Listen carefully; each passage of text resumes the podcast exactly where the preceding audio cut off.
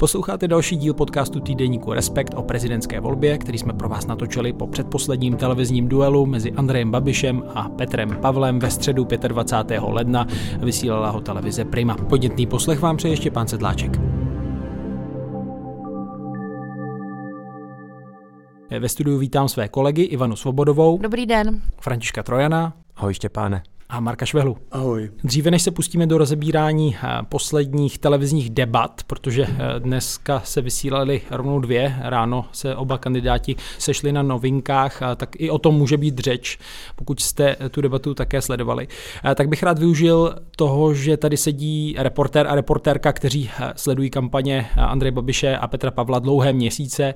Oba kandidáti přitom své programy v těch posledních dnech na poslední chvíli měnili. Začnu třeba u tebe, Ivano.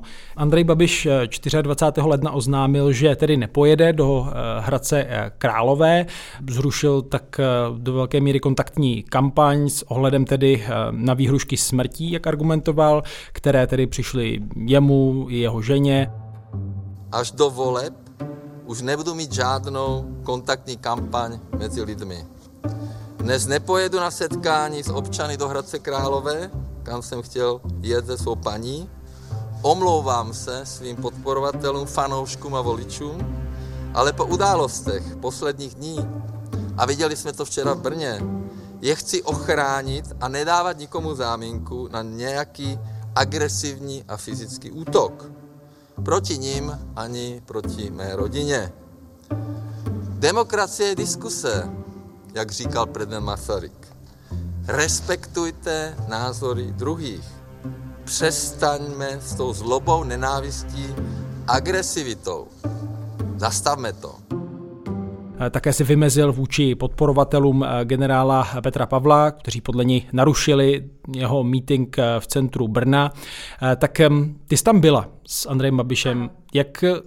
A byla si na těch předchozích akcích, tak mohla bys ze své zkušenosti přiblížit, eh, jak, jak ta kampaň probíhala v kontrastu třeba i s tím, co říkal Andrej Babiš, nebo potvrdila ta jeho, to jeho svědectví? Než na to odpovím, tak bych chtěla říct, že on ten týden začal vlastně ještě něčím trošku jiným a sice tím, že najednou uh, zmizely ty billboardy, ve kterých on burcuje, nebo m, proti, proti vlastně svému proti kandidátovi ohledně války. Jo. Oba dva ty typy Eh, které straší, prostě zmizely a objevily se místo nich eh, zase tak, taková ta starší verze, ze kterou objížděl nic nového. Eh, a sice pomáhá lidem, proto Babiš. No. Um, ono už teda koncem toho minulého týdne bylo vidět, že to téma války, jako kdyby už sám Andrej Babiš nebo ti lidé kolem věděli, že to, že to jako přehnali, že jim to úplně nevyšlo. Ty mitingy skutečně chodí vystrašení lidé, eh, jeho podporovatelé. Takže tímhle to začalo. A Potom ještě nešel do Brna, tak co bylo naprosto eh, zřetelné, že on začal, on začal navštěvovat takové jako eh, dost zvláštní, do, navštěvovat dost zvláštní místa. O tom, že dal do podcastu Stalinisty skály rozhovor, to víme už. Já bych byl rád, kdybyste dopověděl některé věci, o nich hovoříte ještě víc a ještě razantněji, aby ve vás získala důvěru ta část veřejnosti, kterou potřebujete získat. Ano, no. My jsme, pane předsedo, dostali desítky dotazů našich posluchačů. Máme fanklub přes 50 tisíc stálých diváků a posluchačů. A mezi nimi také dominovaly ty, které se týkaly toho covidu a toho všechno, co se dělo. A lidé ocenili, že vy se dokážete dnes dívat zpětně s určitou sebereflexí na to, jak to probíhalo. A tážou se, kdybyste byl v té situaci znovu, co by bylo jinak? No tak určitě bych rozhodl jít švédskou cestou a e, tak si vzpomeneme, jak to začalo v lednu najednou se začal objevovat prostě uh, na nějakém videowebu takového člověka, jmenuje se Lukavec, který má pořad zákony bohatství. Nechci tomu dělat reklamu, no ale je to fakt opravdu obskurní záležitost. Hodně to vylezlo během covidu a uh, hodně se tam mluví o takových těch takzvaných alternativních názorech. Takže najednou byl tady. Uh, tady ten člověk je zároveň poradcem uh, pro média. Tady ten um, on je jako coach, ale on je vlastně jako takový ten uh, amatérský, nebo jak se to jmenuje, občanský žurnalista se teď tomu říká, tady těmhle těm uh, podivným uh, místům. A on je teď poradcem paní Zvěrtek Hamplové, senátorky, no, která zároveň má docelkem dost fanoušků a podpořila tady tohohle ražení a podpořila Andreje Babiše velmi dramaticky, kdy naznačila, že za Petrem Pavlem je něco vyššího, nikdo nevíme co a kdo ho řídí. Jo. Ale něco tam bude. Pak se objevil v pořadu, které se jmenuje Studio Triko, což je uh, tak zase takový jako videopořad uh, strany Trikolora. Jo. No a teď sdílel prostě, zase já to sleduju, tady ty různé weby, tak sdílel web Modrého jelena, který se ho zastává, jmenuje Modrý jelen. A naposledy, co jsem se na to dívala, když jsem psala o dezinformátorech, že tam pozvali pana Netíka, který stojí u soudu za vyvolávání násilí. Jo. Tak zhruba taková místa, on a ještě byl v TV Šláger o víkendu. Takže on začal vlastně opravdu mířit na takový, zase mi začal zvedat jako ze židlí lidí, o kterých eh, by třeba mohli zůstat sedět doma, protože úplně se jim nelíbí, kromě toho, že se snaží odradit ty Pavlovi voliče, ale eh, začali zvedat ze židlí, pojďte mě volit a podbízet se teda místům, kde je to eh, jako, jako na hraně, já nevím, ten modrý jelen, ten člověk je třeba pro vystoupení z NATO a podobně. Tak, a taky si byl zatančit na romské svatbě o víkendu nebo na romských křtinách. Takže se snaží prostě přilákat jako vlastně naše romské spoluobčany k volbám, což uh, ono se to docela sdílelo, takže tím nechci jenom srovnávat teda s dezinformátory, ale najednou se objevuje na místě, kde by to člověk úplně nečekal. Já se teda ještě doptám k tomu, no. k tomu Brnu, které on i sám vlastně zmiňoval v těch eh, svých příspěvcích na sociálních sítích, že tam proti němu tedy opravdu vystoupili podporovatelé Petra Pavla. Tak mě by zajímalo, jaká tam za tebe ta atmosféra byla, jestli se to nějak vymykalo a jestli ti podporovatelé Andreje Babiše, kteří tam přišli opravdu, eh, jestli mezi nimi rezonovala ta témata, se kterými ta kampaň v posledních týdnech přišla, to znamená eh, slova mír, válka, a mm, vlastně i kritika vůči vládě. Eh, v Brně to vypadalo úplně stejně jako předešlé týdny v Liberci nebo v Jablonci předešlý týden a nebo v Benešově, tam to bylo trošku jiný typ debaty, ale eh, nebo setkání úplně stejně. Ano, byli tam jeho podporovatele a byli tam i jeho odpůrci. Ti měli billboardy, pískali, byla tam jedna vuvuzela, což prostě jako nadělá randál i ta jedna. A skandovali různá hesla. E, ta hesla nebyla vulgární, na jednom, na jednom billboardu bylo, bylo, by bylo nějaký vulgárnější slovo, to citovali z nějaké písničky, ale jako rozhodně, rozhodně tam jako odpůrci Andreje Babiše nijak nevyhrožovali, neohrožovali ty jeho fanoušky v žádném případě a v žádném ohledu. Kromě toho, že fanouškům samozřejmě, a on, oni to byli hodně starší lidé, um, prostě vadí, že tam není ticho nebo klid, jo? Že, že tak dobře neslyší toho svého kandidáta, když mluví do toho mikrofonu, anebo vůbec, že něco ruší. Tohle ano. Občas tam samozřejmě došlo k nějaké slovní uh, jakoby třenici, jo? že si tam uh, lidé prostě vyměňovali názory ale rozhodně to nepřekročilo nějakou běžnou mez, kterou, a, a prosím vás, to šlo, eh, teda pardon, eh, to šlo z obou stran, to nejde říct, že tam jsem viděla paní, která byla podporovatelka Andreje Babiše, jak tam švihla hůlkou do pána, který byl odpůrce, pak jeden 15-letý kluk tam dostal jako nějakou perdu od, od, od podporovatele, protože držel nějakou cedulku, že Andrej Babiš nemá lhát. To jsem teda neviděla, vyprávně tam asi 8 svědků, takže, eh, takže, to, takže to můžu říct říct, myslím, že jako to mám dostatečně ověřený. Jo. Ale rozhodně to nepřerostlo žádnou mez. Babiš nahrad! Babiš nahrad! Babiš nahrad! Babiš nahrad! Babiš nahrad! A pokud se ptáš, co tam rezonovalo mezi těmi podporovateli Andreje Babiše, tak to bylo přesně to, co on v té kampani do té společnosti nalil nebo se snažil nalít. Ta válka je tam obrovským tématem, obrovským. Tam jsou starší lidé, kteří vypráví, že no přece ale nikdo nemůže chtít, aby nám ty vnoučky odvedli, aby nám ty syny odvedli. Teď on je generál, on prostě bude chtít válčit, teď to víme, Babiš to říkal, jo. Vojáci nic jiného neumí. Přesně to tam opakují a ty lidé, ty lidé jsou fakt vystrašení. Opravdu. Takže eh, na ty to prostě eh, jako velice zabralo a ti, myslím, jsou důkazem toho, ti jsou, myslím, důkazem toho, že Andrej Babiš na své voliče ale ani trošku nemyslí. Když říká, že budu pomáhat lidem, budu pomáhat, já pomáhám lidem, tak všem těm lidem, které jsem potkala na všech těch náměstích, prostě snížil kvalitu života, protože když se bojíte, tak ji máte nižší samozřejmě a oni se vážně bojí.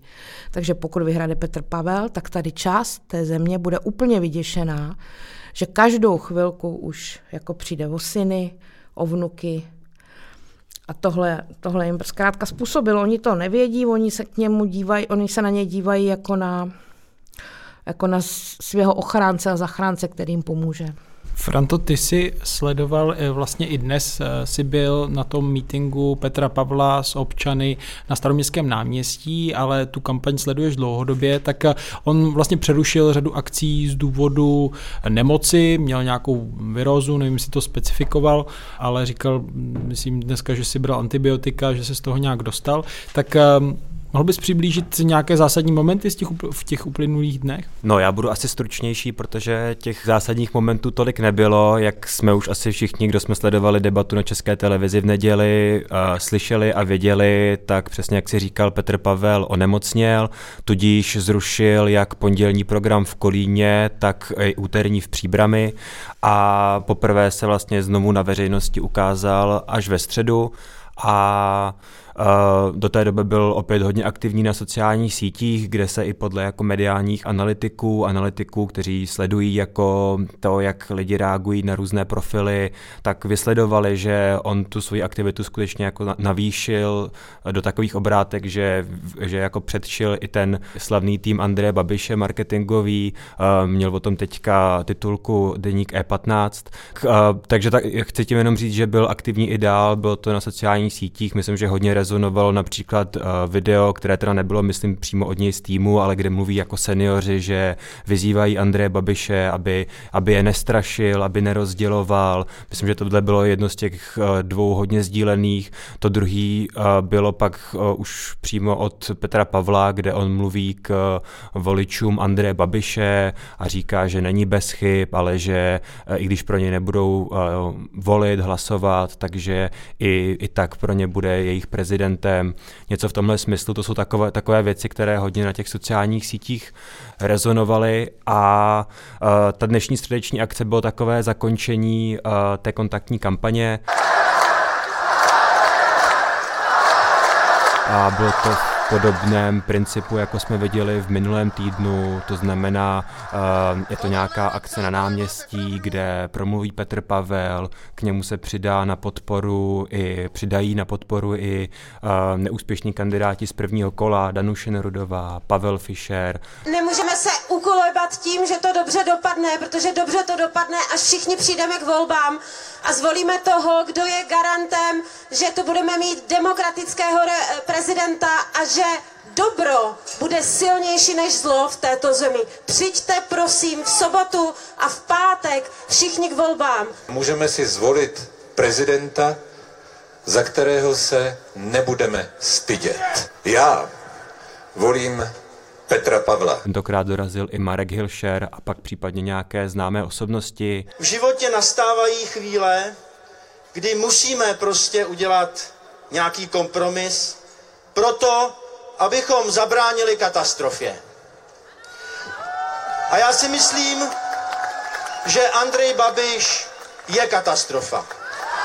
Co se týče těch vyjádření, asi hlavně u Petra Pavla, a hodně o tom uvádění na pravou míru, že nepošle nikoho do války a že to, jak Andrej Babiš vede tu kampaň, že to je zahranou, zároveň mluví o té slušnosti a tak, že to je ta jeho strana nebo ta strana, kterou on chce zastupovat, tak o tom se hodně mluvilo a zároveň se mluvilo o tom, že byl tam uh, hokejisté uh, Jiří Hrdina, Tomáš Plekanec, tak ty mluvili o tom, že to je uh, zápas do poslední minuty a chtěli tím naznačit a podobně mluvil i Petr Pavel, že průzkumy a nějaká uh, deklarovaná podpora, která je vidět třeba na těch náměstích nebo na sociálních sítích, tak nestačí a to důležité, to znamená ta poslední minuta, jsou pak ty volby. Tak to byly takové věci, které si myslím, že zazněly z více úst dneska na staroměstském náměstí. No, když si přidržím té sportovní terminologie, tak eh, přišli se k tomu eh, kotly fanoušků Petra Pavla podívat i podporovatele Andreje Babiše. Zaznamenal si nějaké něco podobného třeba jako v tom Brně, že taky přišli vyjádřit svůj postoj, že jeho nahradě nechtějí? Určitě to nebyly nějaké hloučky organizované eh, nebo, nebo potom nějak srocené přímo na místě, kdy si třeba dva, dva lidé všimli, že tam jsou další dva, kteří také nemají rádi Petra Pavla a až, až šli tam potom nějak kolektivněji protestovat, něco skandovat. To jsem úplně neviděl, byly to spíš takové případy jednotlivců, kdy v Ústí nad Labem nějaká paní chodila kolem dokola toho davu na tom náměstí a, a pískala na píšťalku a e, v Ostravě to potom byla skupina, která měla na sobě anarchistické symboly a že ani jeden z těch kandidátů není, není dobrý, ale tak v tuhle chvíli to přišli říct uh, zrovna na meeting Petra Pavla, ale skutečně to byly spíš jako jednotlivci a to, co popisuje třeba Ivana v reportážích a co vidíme ostatně všichni na, na sociálních sítích a tak, tak uh, nic takového jsem u Petra Pavla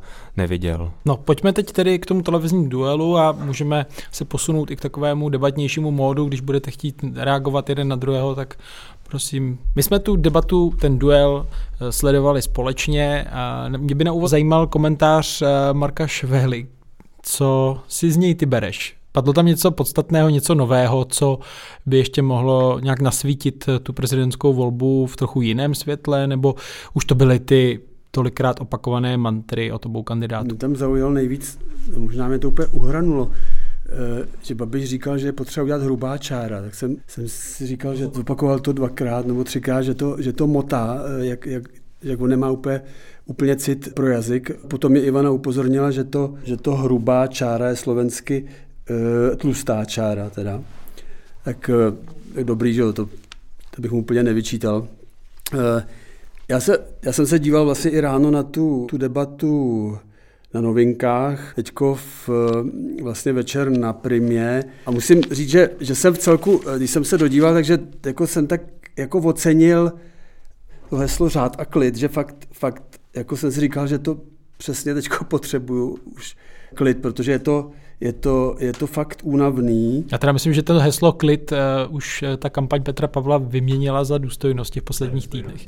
No jo, tak uh, to je škoda, protože mě chybí ten klid, teda já bych potřeboval ten klid, takže toho rozruchu je tam fakt hodně v tom a, a cítím ho teda hodně, že u Babiše, což je danýho naturelem vlastně, a jeho způsobem mluvy, který se nemění. On, on, on, myslím, že jak dneska ráno na novinkách, tak i večer, že se tak jako malinko uklidnil, že, že nasadil jinou, jinou uh, frekvenci slov, uh, jiný výraz trošku. Tam minimálně, když se nadechne a něco začne říkat, potom, když se rozjede, tak je to zase prostě ten známý Babiš. Pavel byl líp připravený, než eh, v té české televizi, kde měl horečku a nevím, prostě byl unavený, eh, že se naučil svýho, svýho soupeře popíchnout nějak prostě, eh, což mu mnozí doporučovali, že zároveň, že zachoval ten svůj eh, klid, že mluvil díl, že, což bylo asi důležitý, že si myslím, že fakt lidi nechtějí prezidenta, který jako nemá co říct, nebo, nebo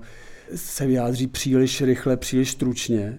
Udělal tam nějaké chyby, prostě, což bylo zjevný, to možná neúplně, neúplně malý, ale, ale zase neúplně velký, ale tam je asi hlavně důležitý, že, že ta debata nezačínala od nuly, že, že, že vlastně někdy eh, celská středa, že, takže jako někdy včera nebo možná v pondělí spíš už jako jsme sledovali, že, že, to, že ta nálada se prostě mění, že, že vyšly další průzkumy, že, eh, že se začalo řešit ta Babišova obrovská chyba s uh, Polskem, že obrovská chyba prostě. Že, že on sundal vlastně ty billboardy svoje, uh, ukončil uh, svý meetingy a dokonce se začalo mluvit o tom, že to, že to zabalí, což si myslím, že je blbost, ale, ale, ale prostě změnila se nálada a mnozí lidi se začali vyjadřovat, že už je to hotová věc, že to je jasná věc, prostě, což já nevím samozřejmě, ale jako jistý je, že, že, že, že ta dnešní diskuze, vlastně obě ty diskuze, že začínaly z nějakého nebo v nějaké situaci prostě zřetelného náskoku Petra Pavla.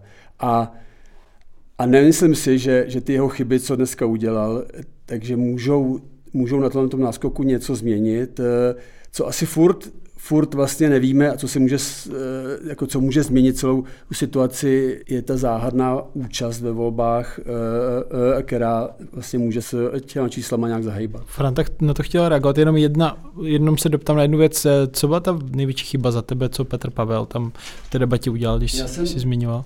Já mám pocit, že tam byly takové dvě, dvě chyby, ale jsou to, Fakt jsou to detaily a nemyslím si, že to může něco změnit, ale prostě, prostě jako byly to věci, které on by neměl udělat, eh, kdyby to bylo hodně vyrovnaný, no tak by mu to mohlo ublížit a sice, eh, že se nechal nalákat vlastně na tu otázku ohledně dvou světů, že? Jeden, jeden svět pravdy, lásky, že? zhruba řečeno, a jeden les lží a nenávistí. Lží a nenávisti. A, a on, řek, on tam přímo řekl, že se nechce identifikovat s tím světem lži a nenávisti. Že? Šlo mi o to, jestli si připouštíte, že se to některých lidí mohlo dělení na dva světy horší a lepší dotknout. No, mě by se spíš dotýkalo, eh, kdybych eh, měl být zařazován do toho světa, kde právě eh, panují lži, šíření strachu a chaosu. Naopak bych se chtěl vidět v tom světě, kde pravidla fungují a kde se jedná čestně a mluví pravda. Připouštíte si, že se to mohlo některých lidí dotknout? Připouštím, že by se jich to mohlo dotknout, kdyby necítili, že chtějí patřit do toho prvního světa. A pokud někdo do toho prvního světa, tedy do toho světa hodnot, patřit nechce a chce radši upřednostňovat ty, o kterých jsem mluvil, no tak s těmito lidmi se opravdu příliš identifikovat nechci. Což asi, asi by ne, neměl říkat. On, on, on by měl prostě opakovat tu věc, že, je, že by byl prezidentem všech což by byl, že jo, nebo by měl být. Jako nenechat se vlastně, eh, nebo nepřipustit, že je tady nějaký, že jsou tady nějaký jako skutečný, on to myslel asi obrazně, že jo, on, on On, on tam, myslím, potom vysvětloval, že, že, že, že to nejsou nějaké uzavřené skupiny, ale že to tak různě e, přetýká k němu a naopak, nebo hlavně k němu asi myslel a, jakože to je teda obrazná věc. A, ale myslím si, že se do toho, toho eh, neměl nechat zatáhnout nebo nalákat prostě a, a připustit, že, že, že on sám vlastně vnímá dva světy, jeden je mu eh, příjemnější a druhý ho neúplně zajímá. Ještě tam potom řekl takovou jako drobnost vlastně, uh, aby znovu vytáhl tu, tu totalitu, že jo, jeho, jeho šílenou prostě ujetou úplně.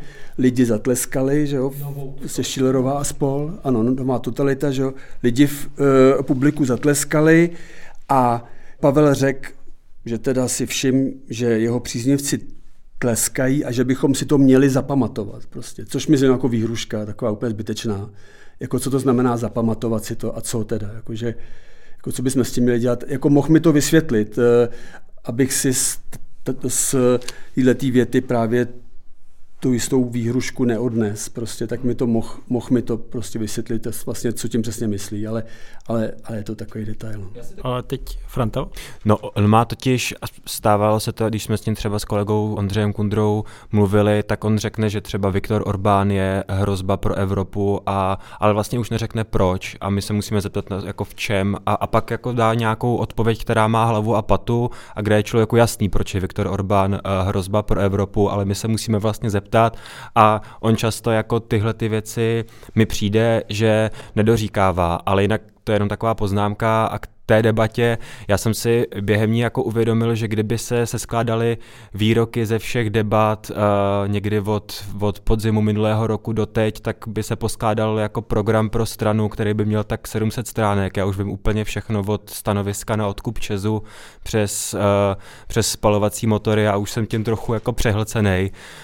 Um, Spousta věcí, na které nemají prezidenti vliv. Přesně tak, což na jednu stranu chápu, tak uh, voliče asi zajímá, jaký má ten kandidát světonázor, ale přece jenom už mi to v některých momentech, jako jsou třeba spalovací motory nebo, nebo energie a tak, tak už mi to přišlo, že to je v moc velkém detailu na to, jak se v některých jiných věcech, třeba v těch diskuzích jako nedoptá, nedoptávají ti moderátoři. Ale přišlo mi na tom, na té debatě vlastně taky zajímavý ta drobná proměna Petra Pavla. Nejvíc se mi to jako ukázalo na tom, kdy on už eh, na Andreje Babiše, který mu často říká, že to je provládní kandidát, že to je kandidát pěti koalice, Petra Fialy, takže najednou jako neříká, že podle této logiky on by byl kandidátem KSČM, ale už mu jako rovnou eh, z první jako říká, že tady, tady je kandidát KSČM Andrej Babiš. Ceny potravin rostou rekordně. Jak byste ze své pozice hlavy státu tento problém řešil, pokud vůbec? Pane Pavle.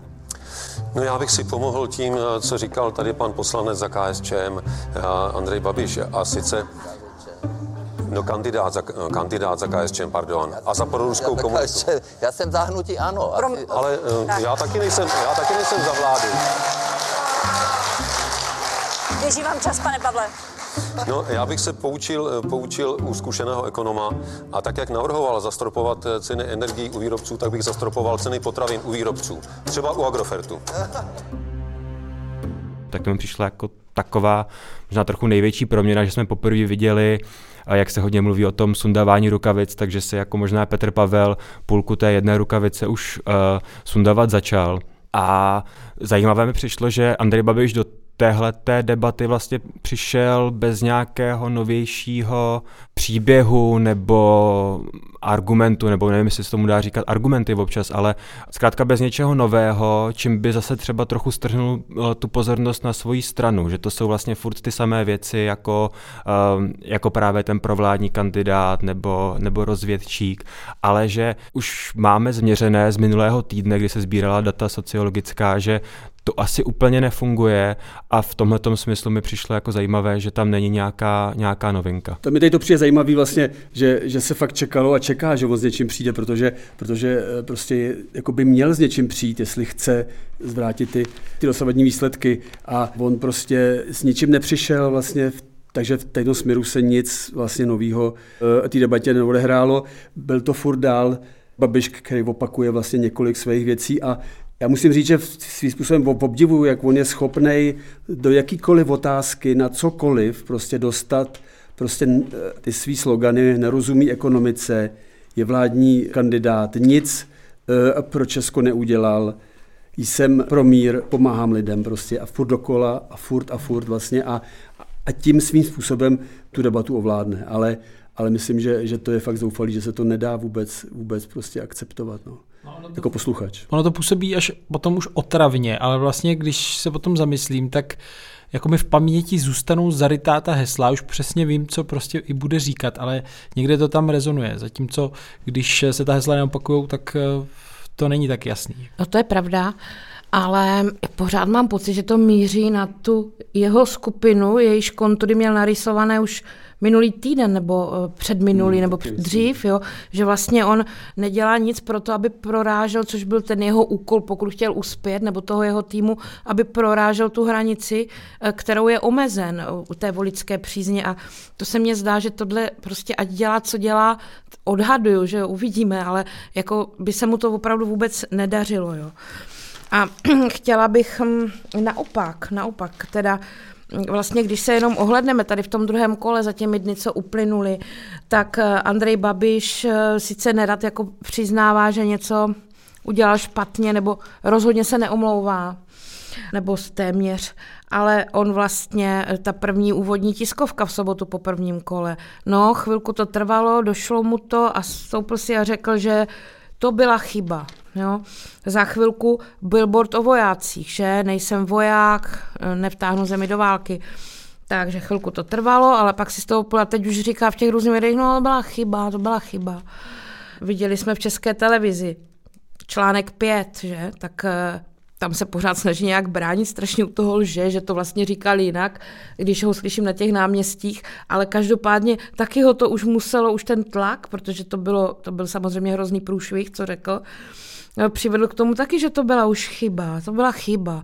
A tady prostě nevidím ty chyby u Petra Pavla třeba, nebo ne, nemyslím si, že se už musel za něco nějak takhle omlouvat, že by v té kampani vyloženě pře, přestřelil nebo něco jako někoho urazil. Ale u toho Babiše se to opakuje možná ještě bude, to uvidíme.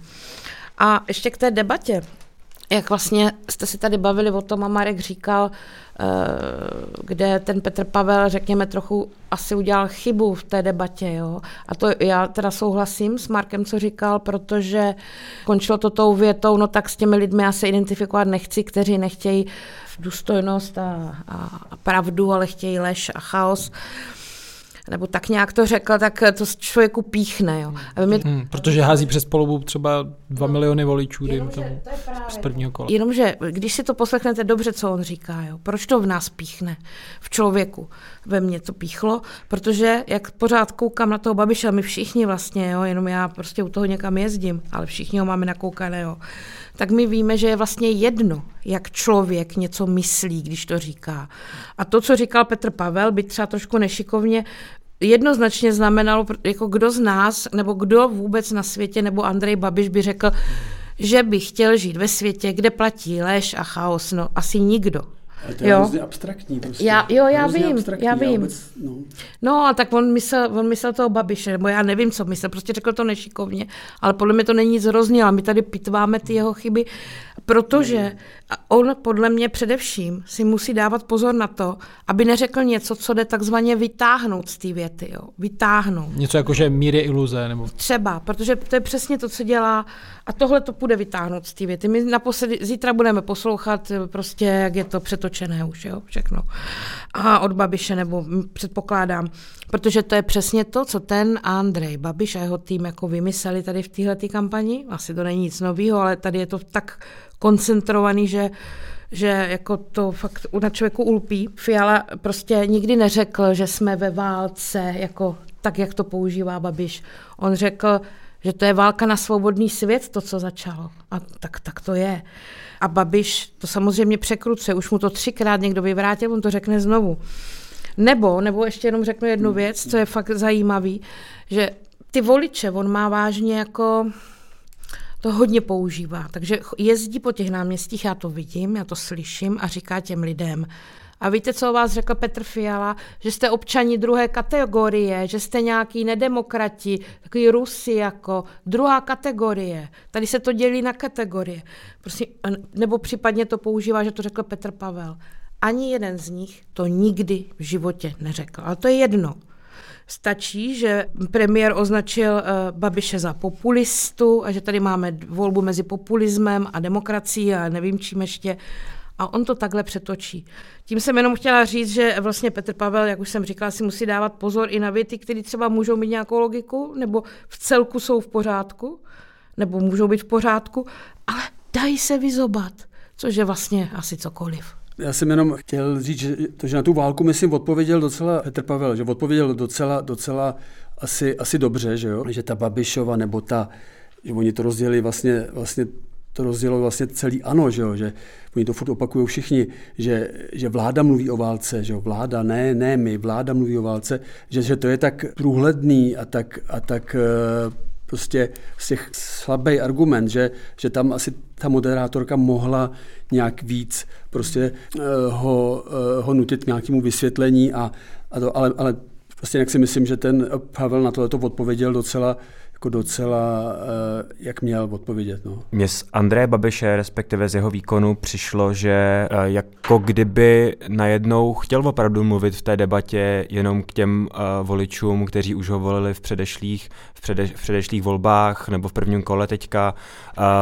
A přijde mi, že, nebo já si, já si zatím domýšlím to, že ve chvíli, kdy se tam snaha o nějaké širší rozkročení a najednou je tam snaha oslovit v debatě jak někoho ze středu spektra až k nějakému extrému, tak z toho pak asi vznikají ty výroky, byť nevím, jestli tady to je zrovna důsledek téhle snahy, ale pak z toho vznikají ty výroky, které padly v české televizi v neděli a z kterých pak vlastně byl Andrej Babiš tři, tři dny nebo kolik v defenzivě teďka musel vysvětlovat, vysvětlovat, jak to vlastně myslel s tím vysláním nebo nevysláním vojáků do Pobaltí, do Polska. A myslím si, že si kompenzuje tu snahu nerozkročit se příliš v těch debatách, možná trochu tím, že právě byl najednou u, u, u pana Skály, nebo že se sešel s Janou Cvirtek Hamplovou.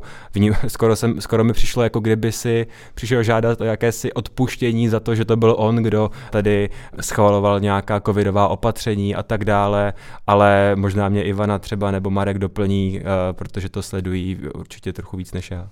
Já jsem jenom k té schůzce s panem Skálou chtěla říct takovou úplně jednu větu. To jsem si tady poznala, to mě neobyčejně pobavilo. Já myslím, že v tom je hodně. Když mu říkali, vy jste se ale sešel s tím Skálou. A on řekl, já jsem žádnou schůzku neměl. To byla iniciativa naší buňky ANO. A to říká člověk, který je vyfocený na té schůzce. No on dokonce ještě říkal, že jenom natáčel s ním podcast, nebo že, že byl v jeho podcastu. Jenom podcast. A že to ne on, ale to voní. To dom... Takže já bych asi poradil na základě tohohle všem lobbystům natáčet podcast ve sněmovně. Tak je fascinující, jako co on udělal vlastně během tady té kampaně jako selží nebo lhaním, že jakým způsobem on to hovýšil na, na úplně normální součást vlastně diskuze, tu schopnost otevřeně, jak na tvrdo, z jakýkoliv uzardění lhát, lhát do očí. Já jsem ještě chtěl říct, že mě řada jeho výroků a připadá úplně naprosto slabých a, a směšných, třeba když, když prostě teďko začal třeba vytýkat což mu řekli asi zřejmě, on, on sice furt Havla nabádá, nebo furt ho tak jako, jako usazuje, že se něco naučil, nebo že ho něco naučili, ale, ale on, on sám je taky naučený, že, že to je úplně zjevný prostě. A na tom není vlastně nic špatného v A na tom nic není špatného prostě, že spokládám, že se nenarodili s schopností prostě výst, výst, výst takovýhle uh, diskuze, že? ale jak on teď začal říkat uh, Pavlovi vlastně, že uráží armádu, že? Jako, což mi fakt přijde úplně, úplně legrační a takový, že na to nikdo nemůže skočit, že by, že by tadyhle ten vlastně důstojník, že jo, e, generál, že by, že by urážel armádu, jako z jakého důvodu by to dělal, nebo, nebo jak by to dělal, vůbec, vlastně, vůbec mi to nejasný, a nebo když... Ivana na to chce reagovat, mně to totiž přijde, že on to má připravené a hledá, kam by to mohl umístit, ale vlastně to nikdy nemá na vhodném místě. To se stalo tak, když on dal ten billboard, ten první z těch dvou eh, štvavých, a sice nejsem voják, jsem diplomát, nezavleču vás do války, tak se stalo, že samozřejmě na něho se sesypala velká kritika, protože on tím urazil vojs, vojáky, armádu, jako urazil prostě. Eh, protože voják nikoho nikam netahá do žádné války, voják válku nechce. Pak to měnili to na generála. To oni si uvědomili, oni si uvědomili, že tohle přehnali a od té chvíle Andrej Babiš místo aby se vojákům omluvil, tak začal říkat, ne, ne, já to on uráží vojáky a začal vymýšlet různý, různý kličky, jak by jako dostal do veřejnosti informací, že úplně samozřejmě nesmyslnou, že generál Petr Pavel eh, ve výslužbě prostě uráží vojáky. Takže tam v té chvíli tohle vzniklo a dneska to došlo k tomu, že vlastně dneska už zavěsil na svých sítích on je prostě v defenzivě. On je v, v, v oblasti vojáků je v defenzivě, ví to a je to poznat. Uh, Andrej Babiš. A dneska zavěsel na sítě už video, jak stojí před armádním muzeem, říká, jak je pěkně opravené, jak si váží všech vojáků a prostě udělal takovou jako, eh, jakoby překrývku toho, co vlastně způsobil na začátku, nebo pokus o to. Samozřejmě si udělal fakt chybu na začátku, že nejel jako hlavní e, téma ekonomiku, že jo, kde, by, kde by měl zřejmě převahu, e, že ta válka, jo, armáda, si mír a tak dále, že, že tam, tam on evidentně prostě to přehnal, prostě naštvali tím lidi, že jo, naštvali tím i ty vojáky. Zjevně tomu nerozumí, že jo, tam zase on se to nenaučil.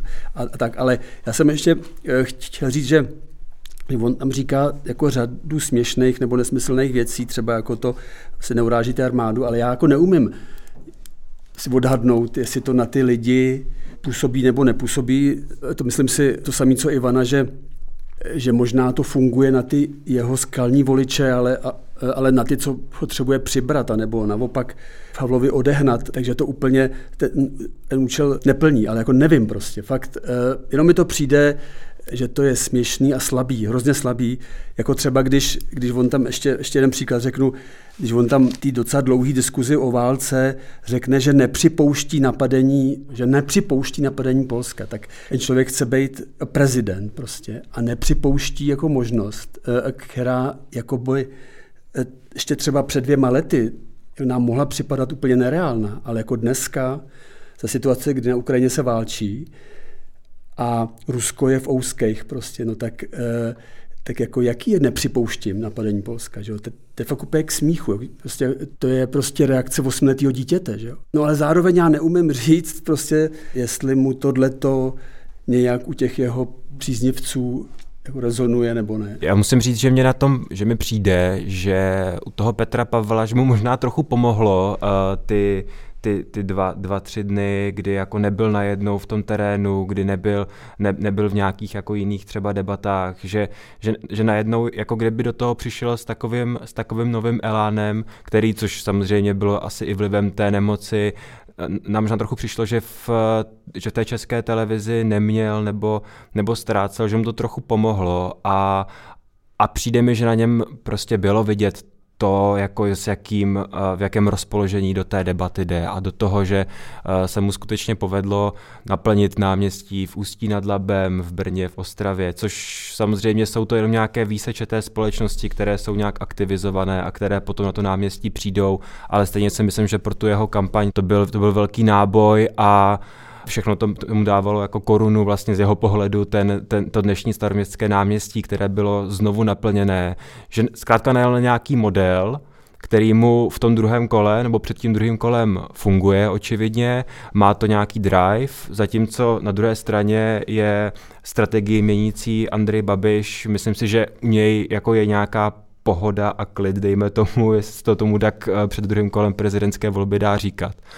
A přišlo mi jenom zajímavé k tě, eh, jako poznámka, že tam, tam padlo, že Petr Pavel kromě toho, že uráží vojáky, tak uráží zaměstnance Agrofertu, hasiče, policisty a nevím, koho, koho ještě všeho pozurážel. A poslední taková drobná poznámka, mi přišlo zajímavé, že se Andrej Babiš opět v situaci, kdy se kdy byl do, dotazován na zahraniční cestu první, takže se jako znova dostal k tomu svému mírovému plánu.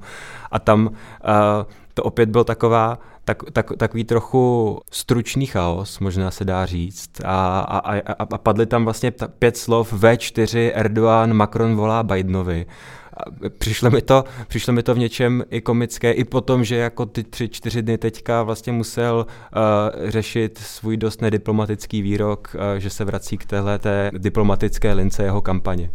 A myslím, že tohle to už řekl tady ty tři slova, že Macron volá a tak dále, už, už, už řekl několikrát, že to, se, že to se taky naučil a, a opakuje to v rámci úspory času zřejmě, nebo já nevím co, protože tomu nemůže nikdo rozumět podle mě, co to znamená. Tady to asi bylo v rámci úspory času, protože mu tam i tikaly stopky, ale myslím, že kdyby se ho eh, Terezie Tománková na to nějak do detailu doptávala a myslím, že Ivana se ho doptávala, takže, uh, tak, takže by jako nebyl schopen říct o moc víc, než uh, co řekl.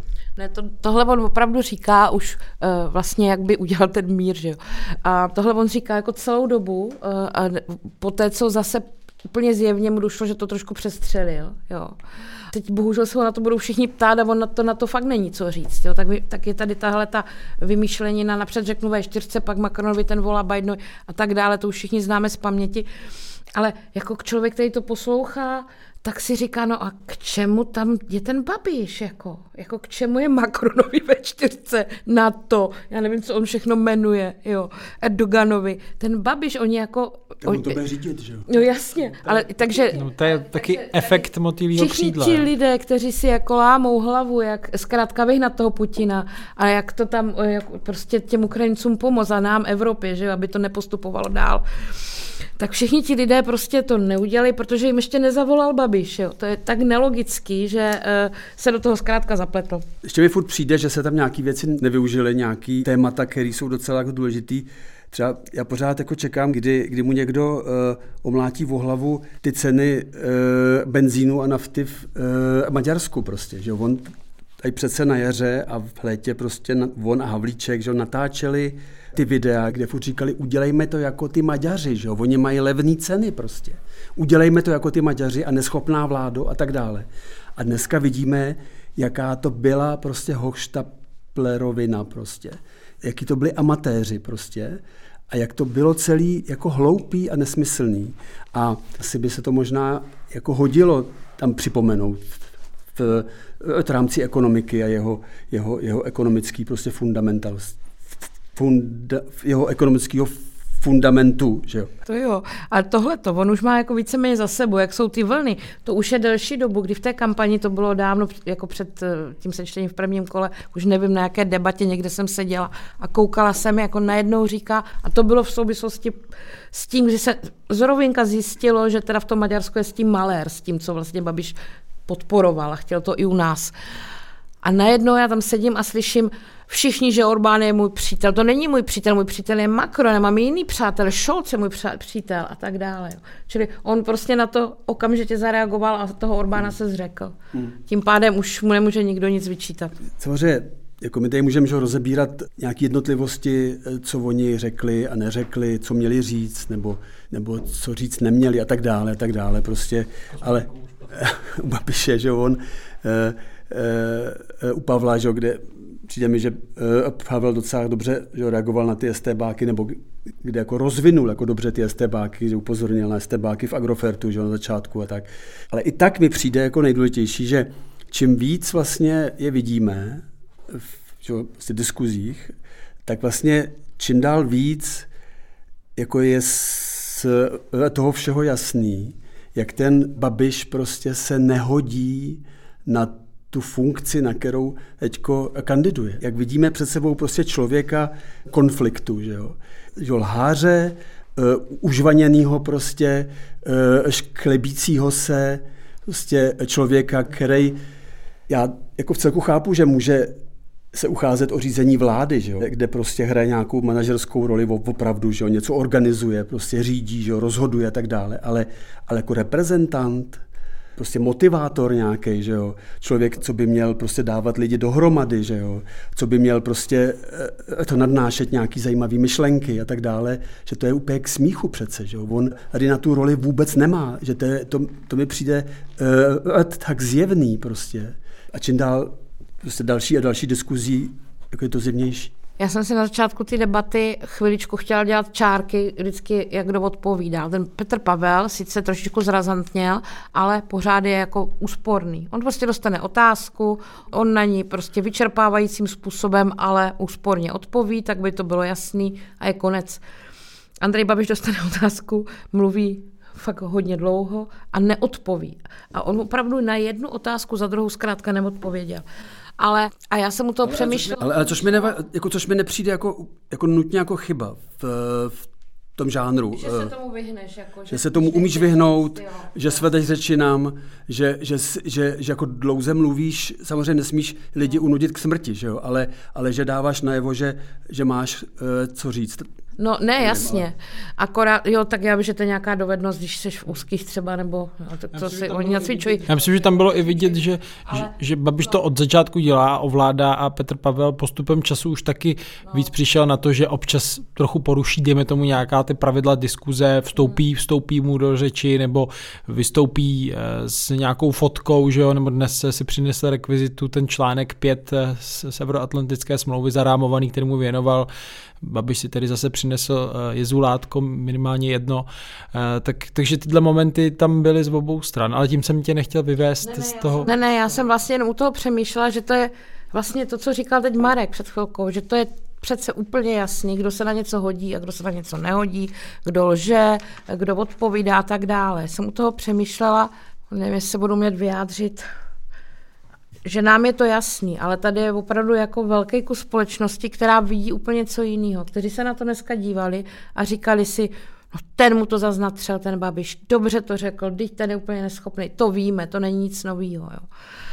A, uvidíme, uvidíme. a teď třeba, právě, třeba velká, jo, no, uvidíme. a teď, teď uvidíme, no, třeba není tak velká, nebo bude větší než... A třeba hodně velká. No právě, no, že bych jako byla s tím opatrná, protože jak s těma lidma mluvíte, tam to kritické myšlení je prostě vyp, jako vypnutý opravdu, tam je to fanouškovství a On v podstatě může říkat cokoliv, ale znovu se dostáváme k tomu, že to předpokládám bude nějaká omezená skupina. No. Mně přišlo zajímavé, že v té večerní debatě vlastně ani jednou, myslím, jestli jsem pozorně sledoval, nezaznělo, eh, nezazněl název strany SPD, jejíž voliče teda Babiš na které míří a vlastně je potřebuje v těch volbách, ale v té ranní debatě na novinkách eh, vlastně na otázku odpověděl, že teda nepočítá s SPD ani do budoucna jako s koaličním partnerem, načež teda eh, předseda SPD Tomio Okamura se vymezil proti Babišovi, takže tomu mohlo jako uškodit. Já nevím, jestli tohle chcete ještě nějak komentovat. Já myslím, že to tam jednou zaznělo a že Andrej Babiš nějak promlouval, myslím, tuším k voličům SPD, že jsou jako ta společná, ta společná opozice. Uh, pak už to přenechám asi, asi, asi Iva, Ivaně a Markovi. Jenom si myslím, že tam jednou, jednou, jednou ten apel na, na voliče SPD zazněl. Myslím, že jo, že tam, že tam, že tam, Možná, možná, si, možná jsem si to taky převzal už z nějaký jiný debaty, přece jenom je jich hodně, ale myslím, že tam apel na voliče SPD, jakože to jsou také zástupci opozice, podobně jako ANO, že tam jeden takovej byl. No, to je prostě eh, přesně, eh, eh, ale ten moment, kdy se Andrej Babiš dostává jako do úzkých, protože on vlastně vymete kde co teď na tom internetu, aby oslovil voliče SPD, ale když dostane přímou otázku, tak prostě nemůže říct zase té další části lidí, o který se uchází, že by, že by mu mohli být partnerem ve vládě. Jo. Takže on se dostává do takového klínče, podobně jak s tou Ukrajinou, kdy najednou On se to snaží smotat do jedné věty, že chcem vyhnat Putina, ale zároveň eh, používá takový ty hashtagy slovní, nebo jak se to říká, ty klíčové slova, které se líbí lidem, kteří vlastně Ukrajinu vůbec jako nemají rádi a klidně by ji obětovali Rusku. On se snaží dělat takový matlanice a ono to prostě nevychází. No a dneska s tím SPD to eh, to, to jakou vidíme, jak ta strana zareaguje. Tomio Okamura už se nechal brzy slyšet, Nevím, co řekl přesně, ale v podstatě z toho vyplynulo, vidíte to, to je provládní kandidát, takže najednou to upilo na Babišovi před těmi voliči SPD. Jako to, co se snaží Jo, řekl, že vlastně je to provládní kandidát, že ten je tady za vládu, že to není žádná opozice. Hmm. No možná jenom ještě jedna věc. Ivano, ty jsi, jsi byla hodně v kontaktu s voliči Andreje Babiše, tak myslíš, že právě tohle to jenom naznačování, že se bojí to dopovědět, že mluví občas takových jako jednotajích, takže to na velkou část třeba funguje, že si říká tak jako konspiračně, no on to nemůže říct na plnou pusu, ale až bude v té funkci, tak bude konat podle toho. Tohle bylo z začátku, než on se v tom úplně, jako z začátku v tom úplně tápal, teď dělá takové směsi, že to zkusí dát do jedné věty oboje a teď podle toho, k jakému mluví publiku, Eh, tak eh, prostě většinou na těch mitincích mluví k publiku, který prostě jim stačí, že tam zaslechnou tu svoji část a už jsou spokojení. Ze začátku byl ještě opatrnější, tak nevěděl vůbec, jak má odpovídat a třeba na Ukrajinu. A je pravda, že ti lidé odcházeli z těch meetingů a říkali, ty to je divný, on takhle mluví divně, že jo. Ale víš co, to si říkali mezi sebou, nebo případně to říkali pak mě, když jsem se ptala, on jenom to nemůže říct, teď by ho ta média provládní sežrala, on, to, on dobře ví, jak to je a, a, a jenom to teď nemůže říkat a počka. Čili se do něho projektovali to, co chtěli. No a to je právě to, že když kouká jiná skupina na tu debatu, tak tam si všímá úplně jiných jako narážek a třeba zatím hledá druhý plán, který my třeba tady už nemůžeme ani vidět, protože se nepohybujeme v těch skupinách.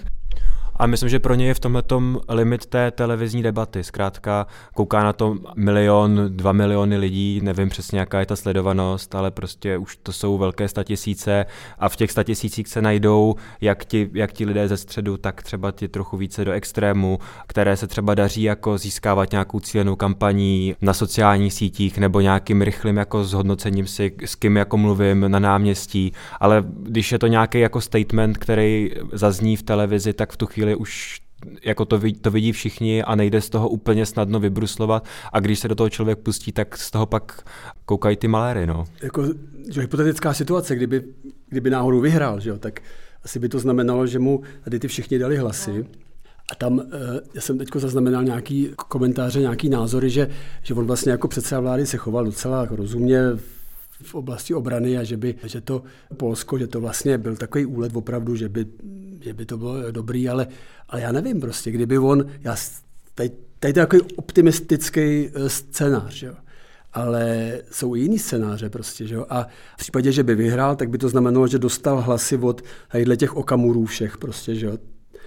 těchto těch klauzů a, a byl by nějak zavázaný prostě. A, a měl by snahu zřejmě nějakou jim vycházet, vycházet vstříc prostě. A, a já vůbec si nedokážu, vůbec vlastně nedokážu odhadnout, jak, jak on by se choval, jak by řešil nějakou opravdu složitou situaci jako uh, prezident, kdyby, kdyby měl něco řešit prostě, že ten člověk fakt mi přijde, že je, že je jako hrozně neschopný a nebezpečný, nebo nebezpečný prostě, že je to chaot a vůbec nevím, jak by to dokázal řešit. Ale já jsem ještě, jestli můžu, jenom eh, k, oni tam ještě mluvili o minulosti dneska, že jo, což, uh, což tam, tam uh, nezaznělo nic, nic nového. Akorát mě zaujalo, uh, Babiš tam vlastně několikrát opakoval, že ho STB terorizovala. Že jo. Tam jsem litoval malinko, že se, že se moderátorka nezeptala, jak, kdyby, kdyby, jestli by nemohl uvíct nějaký příklad, jak on by co sice nějak asi zamluvil, nebo by někam že utek z ty otázky, ale jako docela mě zajímalo, jak ho teda terorizovali uh, toho prominenta prostě. A a, a říkal jsem si jenom, že mu není hamba fakt, protože to protože si zřejmě neumí úplně představit, ale mohl by to vědět, jako mohl by si to někde přečíst, kdyby, kdyby čet. Že jo on nečte. Jako co se dělo lidem, který opravdu, kterým prostě nějak ubližovali. A, a opravdu jsem si říkal, že mu není hamba. Vlastně jak teď mluvil o tom, že tě mrzelo, že tam nezazněla nějaká otázka, tak to člověka, mě taky na některých místech jsem úplně fandila těm, té moderátorce, ještě něco řekne, ale ono je to časově jako asi docela uh, svízelný tam pro ní. A to říkám, protože jenom jsem chtěla říct, a Terezia Tománková mě teda dneska velmi příjemně překvapila, byla opravdu tak, jak má být, byla tvrdá, byla nekompromisní, prostě chovala se jako, no, jako velmi dobře připravená novinářka. No to mě taky se jo, že? taky no. Tak závěrem, podle těch posledních průzkumů, o kterých se nebudeme bavit, eh, víme, kdo je favoritem, že v tom druhém kole je jasný favorit Petr Pavel, ostatně i ty sáskové kanceláře nasvědčují. Eh, Marku, ty si v komentáři na webu napsal, že Babiš teda potřebuje především odradit Pavlovi voliče a získat navíc ještě tisíce dalších příznivců, jinak se prezidentem nestane. Tak eh, mě by zajímalo za vás eh, tři teď, co, jaké máte očekávání do těch posledních dnů, jestli tam opravdu padne ta v uvozovkách atomová bomba ještě nějaká, která by mohla nějak přenastavit eh, to, jak to vidí ti znejištění nebo nerozhodnutí voliči. Já teď řeknu uh, něco a než ten podcast vyjde, tak to bude určitě úplně jinak, ale myslím si, nebo mám z toho ten dojem, že pokud nějaká atomová bomba připravená je nebo byla, tak mi přijde, že ten ideální čas na to, jako jí spustit, byla třeba ta úterní tisková konference Andreje Babiše. Pokud mluvíme o tom, že jí má připravenou ten tým Andreje Babiše, že uh, že když si tak nějak vzpomenu, což je pět let zpátky, jako na, na, na, na tu kampaň uh, Miloše Zemana, tak to nebyla jako, nebo, nebo ještě deset let zpátky, tak to nebyla jako jedna bomba v závěru úplně té kampaně. To něco, něco padlo a v tom závěrečném týdnu se to pak s tím Karlem Schwarzenbergem, případně s tím Jiřím Drahošem vleklo a ty kandidáti na to museli jako soustavně nějak odpovídat, reagovat a byla to taková sněhová koule spíš, jako než že by to byla jedna jediná jako uh, pěst na solar, tak mi přijde, že pokud něco takového bylo a Andrej Babiš tím zatím nepřišel, takže už by s tím ale přišel, kdyby něco takového měl a takže můj tip je, že už nic, než co jsme slyšeli dneska, uh, zásadního nenastane. Vůbec nevím. Předpokládám, že uh, vzhledem k tomu, jak ta kampaň teď vypadá, že oni se spíš jako vrací zpátky k té předešlé části kampaně a sice jako kritice vlády, negraduje to, vlastně se to jako vrací, tak já vlastně nic zvláštního neočekávám a pokud něco přijde, pokud něco vymyslí, tak eh, jestli to bude vypadat jako ta kampaň, která podle mě je prostě jako špatná, ta kampaně se nepovedla, Andrej Babišovi, ta kampaň se zkrátka nepovedla, to je chyba, chyba, chyba, chyba a lež a tak, a tak, tak vlastně ani neočekám, že by se mělo něco ještě zvláštního stát. Nebo něco, co by mohlo nějak zahýbat, zahýbat situací. Skvělý. Eh, že on když nic neudělá, no tak zřejmě nevyhraje. Že on, on, on prostě potřebuje něco udělat, ale ale zároveň souhlasím, že to že asi ideální, ideální příležitost je ta, eh, je ta závěrečná diskuze na nově, si myslím já, že tam pak už, už, už vlastně nebude mít nikdo možnost reagovat nějak zásadně, ale zároveň, zároveň si myslím, vlastně co on, jako, jako co by měl říct nebo přinést, aby mu to lidi uvěřili. Tady tomuhle kovaný mulháři prostě, který lže i o tom, že sedí na židli prostě, že jo.